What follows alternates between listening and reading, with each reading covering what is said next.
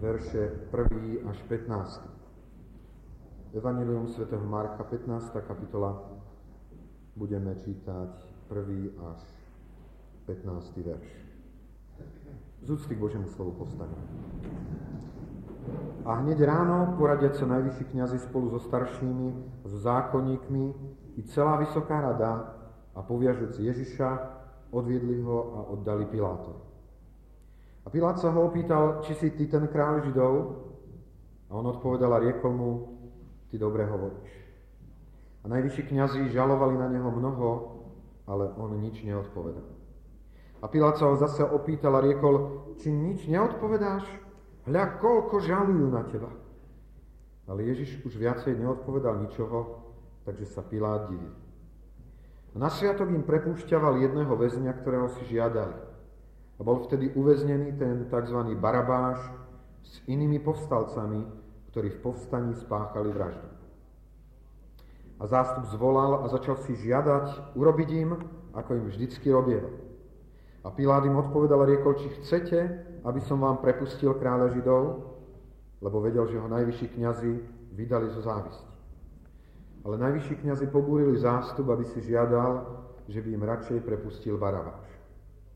Pilát zase odpovedal a riekol im, a čo tedy chcete, aby som urobil s tým, ktorého zoviete kráľom Židov? A oni opäť skríkli, ukrižuj A Pilát im vravel, a čože urobil zlého? Ale oni ešte väčšmi kričali, ukrižuj Vtedy Pilát, chcúc učiniť zástupu za dosť, prepustil im Barabáša a Ježiša zbičoval a vydal, aby bol ukrižovaný. Toľko slov písma. Budeme spievať ešte piesen číslo 90.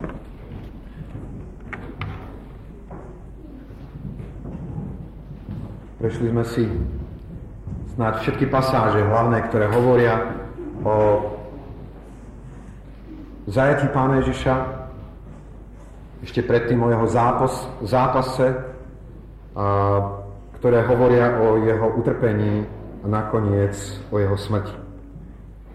Ja som mal v týchto dňoch zvláštne privilégium, lebo v podstate v priebehu posledného týždňa som mal možnosť v podstate trikrát vidieť celý ten film Ježiš, kde zvlášť tie udalosti okolo jeho zajatia, utrpenia, smrti sú veľmi, veľmi silne vyjadrené.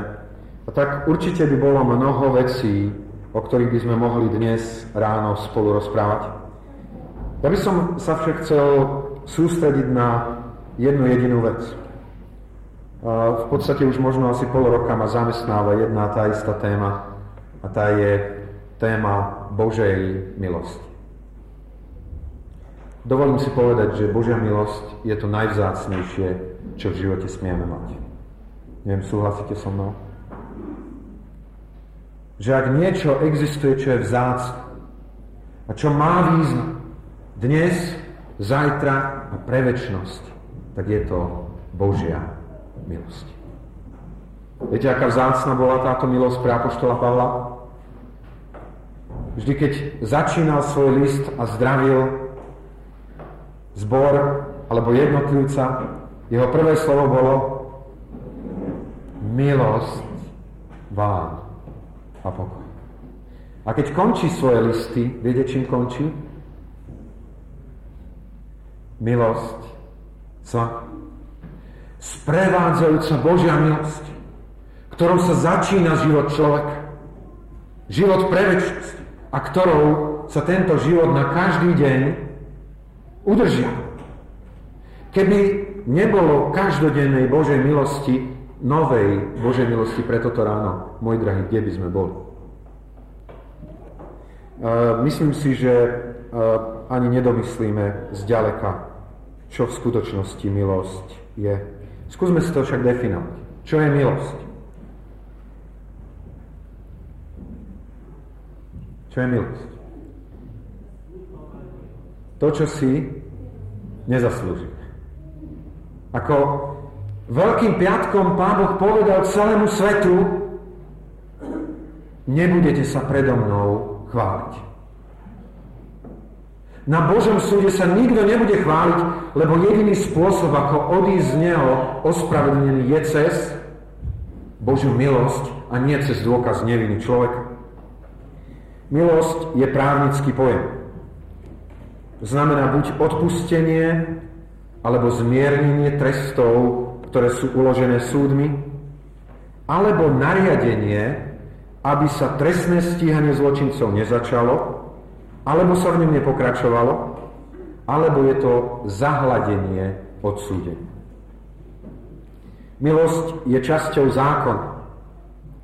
Ak by sme sa pod istým zorným uhlom na pozerali, povedali by sme, že je nespravodlivý. Neviem, spomínate si na jeden prípad v dejinách našej republiky, Slovenskej republiky, kedy bola udelená amnestia takým spôsobom, že sa nesmelo začať trestné stíhanie nejakých osob v súvislosti s únosom prezidentovho syna. Existuje tu legálna možnosť najvyššej autority v štáte udeliť milosť, to znamená nedovoliť, aby bol zločin potrestaný. A myslím, že je prirodzené, že takáto amnestia vzbudzila obrovské rozhorčenie, lebo sa zdalo, že za ňou stoja osobné záujmy toho, kto ju udelil. Na druhej strane nie je úžasné byť omilostení. Viete, mám pocit, že naozaj nie sme v stave porozumieť milosti z jedného jediného prostého dôvodu. Porozumieť milosti možno tak, ako je porozumel ten Barabáš, ktorého oslobodil dáv, o ktorom sme čítali. Viete totiž, e, kto boli tí dvaja mužovia, ktorí zomierali po pravici a po ľavici pána Ježiša? Kto? Všimnite si, čo je tam napísané, že, že v tom 7. verši bol vtedy uväznený len ten tzv. Barabáš s inými povstalcami, ktorí v povstaní spáchali vraždu. To znamená, že na tých dvoch krížoch vedľa pána Ježiša s veľkou pravdepodobnosťou odvisli Barabášovi priatelia. Barabášovi kumpáni, bola to jedna partia. A jeden z nich pre milosť, ktorú dostal, má možnosť pozerať sa na kríž a na utrpenie bez toho, aby ho to poznamenávalo, aby ho to zasedilo. To je dôvod, prečo myslím si, že my nerozumieme naplno milosti, lebo sme nikdy nemali možnosť okúsiť trest, ktorý za našu vinu nám práve náleží. Možno by bolo zaujímavé vedieť, kedy vlastne vzniklo toto pravidlo milosti. Lebo naša, náš zmysel pre spravodlivosť sa trochu búri voči milosti. Hovoríme si, že je v nej niečo nespravodlivé. Aby zrazu niekto, kto si zaslúži trest, bol omilostený, bolo mu odpustené. Možno skúste spomínať ako tí, ktorí poznáte Bibliu. Kde by ste našli taký princíp milosti? Možno v dejinách izraelského národa silne zakódovaný. Prosím? No, skúsme, však veď uh, môžeme sa mýliť, v starej zmluve, áno, určite. Napríklad, áno, Dávid, princíp Dávida. Ešte niekde inde? Mojžiš ustanovil útočišné mestá, kde sa mohol utiec človek, ktorý spáchal nejaký zločin a neurobil ho neumysel. Princíp milosti je hlboko, hlboko zakódovaný v písme. A pre mňa bolo takým znovu objavením, že milosť veľmi jasne a priamočiaro bola prítomná aj na Veľký piatok. Akým spôsobom? Pilát ako najvyšší, najvyššie postavená autorita v Judei mal právo udeliť svoju milosť. A je tu niekoľko analógií, ktoré môžeme vidieť, a nielen analógií, ale dokonca jasného Božieho videnia, vedenia. My vieme, že za Pilátovým chrbátom niekto stál. Dostal za Pilátovým chrbátom. Áno, na jednej strane cisár, ale ešte viacej. Pán Ježiš, keď stojí v konfrontácii s Pilátom, tak mu hovorí, nemal by si moci nado mnou, keby ti nebola daná. A on nehovorí o cisáru. On hovorí o kom? On hovorí o svojom nebeskom otcovi, ktorý stál za Pilátovým chrbátom. A, teda kto mal nárok na vydanie milosti alebo amnestie len najvyšší predstaviteľ štátu. U nás je to u nás je to prezident. Nemohol o milosti pre zločinca rozhodnúť bežný občan, ani hoci aj vysoko postavený vojenský hodnostár, v Judei mal túto možnosť jedine Pilát. Pilát ako miestodržiteľ mohol rozhodovať o živote a o smrti ľudí, ktorí tam bývali. A tu je analogia do tej duchovnej oblasti. Existuje jediný zvrchovaný pán, ktorý jediný má právo udeliť milosť pre väčšnosť. A tým je živý Boh, náš nebeský Otec. Zaujalo ma aj to, že amnestia alebo milosť obyčajne má svoje časové zasadenie. Viete, kedy sa zvykne obyčajne amnestia alebo milosť udelovať? Pri príležitosti nejakého zvláštneho dňa, nejakého sviatku alebo nejakej špeciálnej príležitosti. Napríklad prvú amnestiu prezident našej republiky udelil kedy? V deň, kedy bol vymenovaný. Bol deň, kedy udelil amnestiu. A odvtedy udelil, myslím, ešte jednu, ktorá bola, ak sa nemýlim, na výročie založenia Slovenskej republiky. Aj Pilát udelil svoju amnestiu na zvláštny deň. Aký to bol deň?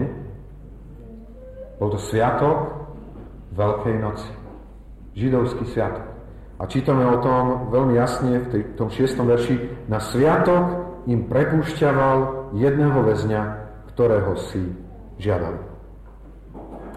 Nevyznieva to veľmi tak prirodzene ľudsky, keď mám dobrý deň, urobím niečo niekomu.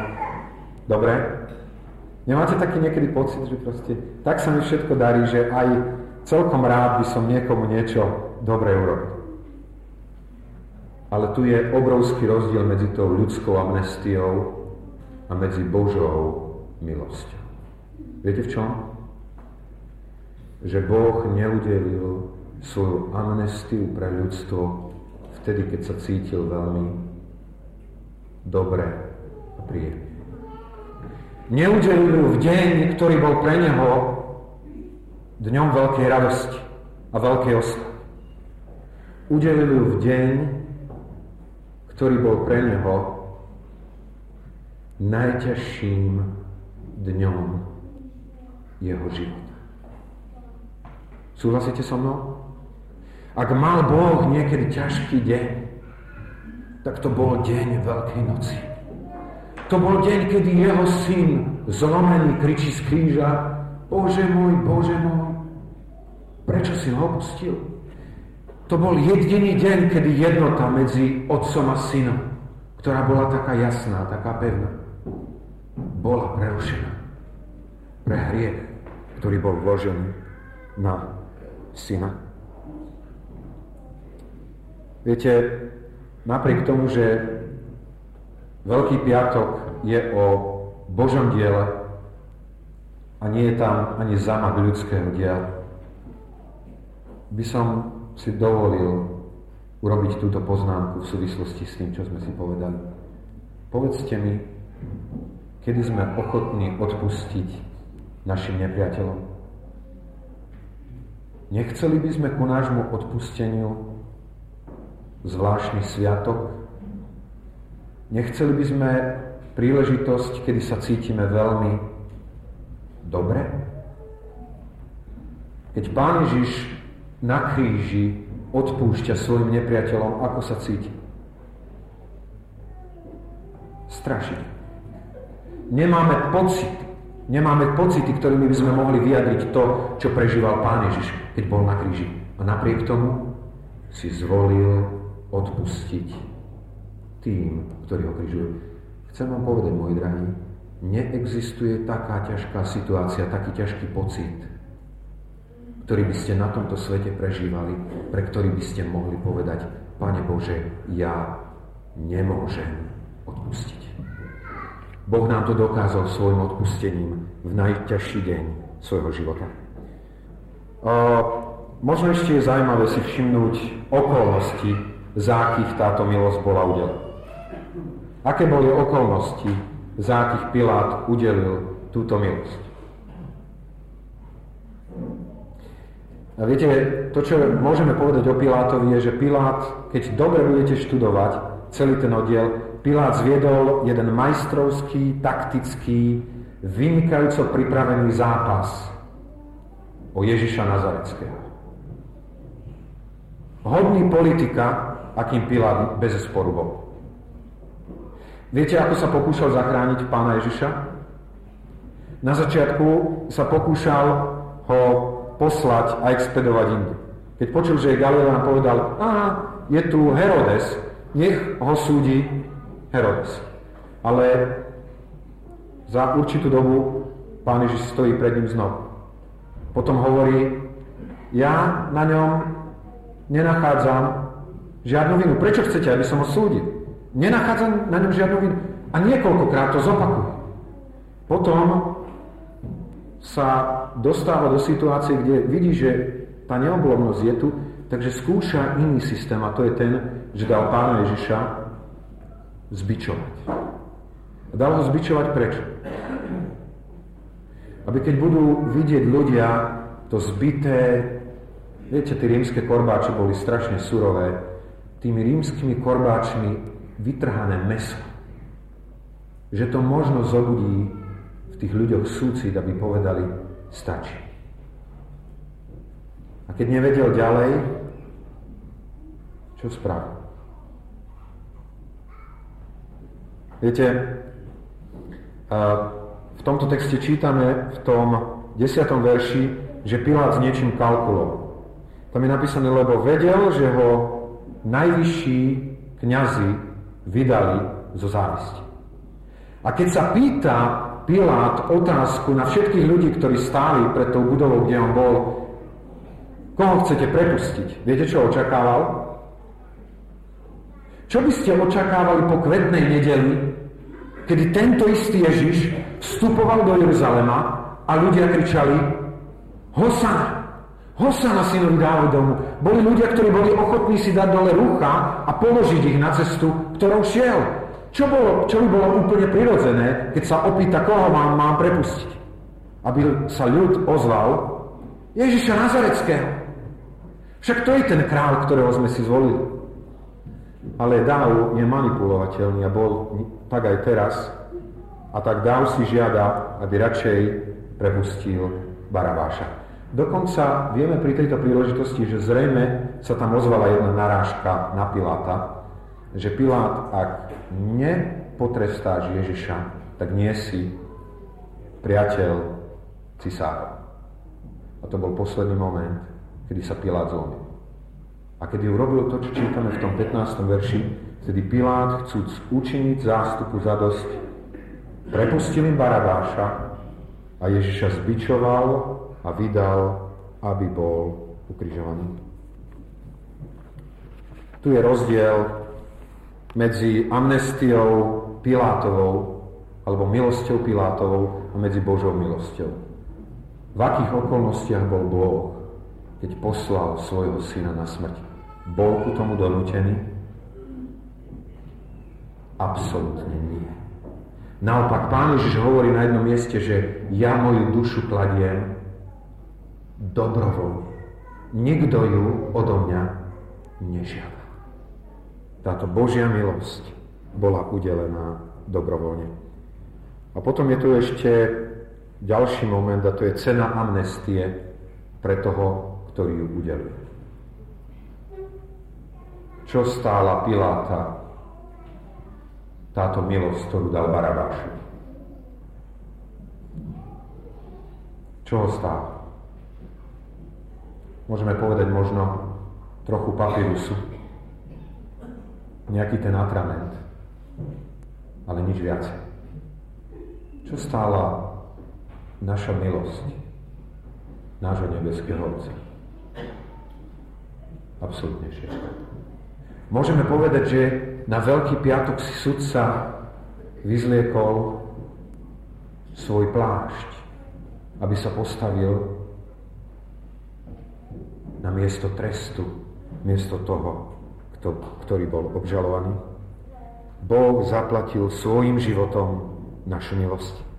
Amnestia sveta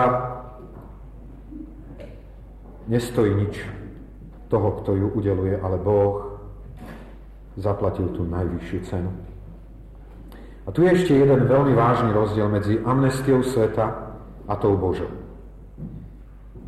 Amnestia sveta značí zmiernenie alebo odpustenie trestu bez toho, aby ktokoľvek iný ten zostatok trestu na seba zobral. Je to tak? Prezident povie, nebude sedieť tento zločinec 10 rokov, ale bude sedieť 5 a tých 5 rokov si už nikto, nikto neodsadí. Viete, čo je riziko takéhoto postoja milosti? Že spochybňuje realitu zločinu, ktorý sa udial. Rozumiete tomu? Ten zločinec si môže povedať, tak na čo sa na tom súde tak dlho dohadovali o tom, koľko rokov mi dajú, aby mi dali 10, keď nakoniec prezident úplne kľudne vyhlási, bude sedieť len 5. Boh, ak chcel zachrániť človeka, nemohol znížiť pocit veľkosti viny, ktorý tu je. Viete prečo? Lebo jediná cesta pre hriešníka je cesta pokánia. A pokánie je uvedomenie si veľkosti hriechu. A keď Pán Boh nemohol omilostiť tým, že zmenšil trest za hriech, že by ho zmenšil, bolo treba tento trest zobrať a preniesť na niekoho iného, ktorý za tento trest zaplatil úplne. Prepustil im Barabáša a Ježiša zbičoval a vydal, aby bol ukrižovaný. Keď si pozrite aj v iných evaníliách, tieto dve veci sú spojené do jednej a ja verím, že Boží duch to tak dal, aby boli spojené do jednej, pretože tu je obsah Veľkej noci. Viete, v čom je obsah Veľkej noci? Že nie je zvrchovanie Pilát, ale Boh prepustil mňa ako zločinca, ako egoistu, ako podlého človeka, ako pokrytca a neviem, čo všetko by som o sebe mohol povedať.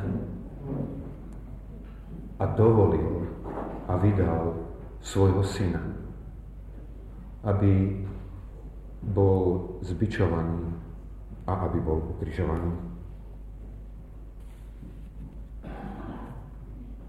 Úžasná Božia milosť. Úžasná obeď, ktorej cenu tu na, na zemi určite naplno nevystihneme. Chcem vás povzbudiť ku tomu, aby sme rozmýšľali nad Božou milosťou. E, teraz nedávno sme mali taký článok v rozsievači a tam bolo napísané niečo o tom, že je to zlé, ak sa Boží ľudia hambia povedať ľuďom okolo seba jeden pozdrav. Aký? Prajem ti Božie požehnanie. Ja som veľmi vďačný, práve včera som telefonoval s jedným pánom, o ktorom by som si vôbec nepredstavoval, že je veriaci človek a ma zaskočil tým, že ako sme sa lúčili, tak mi hovorí a prajem vám požehnanie. To je úžasné, keď Boží ľudia dokážu zapriať iným Bože požehnanie. Ale ja vás chcem vyzvať k niečomu iné. Aby sme si prijali jeden druhému. Tak ako Apoštol Pavel. Vždy znovu a znovu. Božiu, Božiu milosť. Božiu milosť, v ktorej bol vymenený náš údel. naša väčnosť za trest, ktorý niesol Boží syn. Za mňa a za teba. Ako je ti vzácna táto milosť? Ako veľa pre teba táto milosť znamená? Čo táto milosť s tvojim životom robí? Skús si odpovedať na túto otázku a v takej chvíli zamyslenia, ktoré teraz budeme mať, nad tým všetkým, čo Pán Ježiš ako Boží syn strpel za nás. Máme chvíľku takému tichému rozmýšľaniu a komunikácii s ním. Svojim svetým duchom nesprostredkuješ videnie teba ako toho, ktorý ide cestou kríža, ktorý trpí v smrteľnej agónii za môj a náš hriech. Viem, že nie je možnosti, aby sme na tomto mieste prežili to, čo bolo tvojim zámerom pre pripomínanie si tvojej smrti. Pane, vyznávam ti, že toto miesto je príliš pekné že naše šaty sú príliš pekné, že naše pomery a okolnosti sú príliš pekné, aby sme boli v stave precítiť hlbiny bolesti, opustenosti, smútku, strachu, ktorým si Ty ako Boží syn pre náš, syn, pre náš hriech musel ísť. Pane, prosím, nedaj sa nám uspokojiť príchodom na toto miesto. Prosím, daj nám tú milosť ísť za Tebou, bližšie k Tebe, rozoznať Tvoju bolesť, Tvoje utrpenie za nás. Aby sa nám Tvoja milosť mohla stať tou vzácnou milosťou, ktorá premieňa náš spôsob rozmýšľania, hovorenia aj konania. Pane, ďakujeme za Tvoju obeď.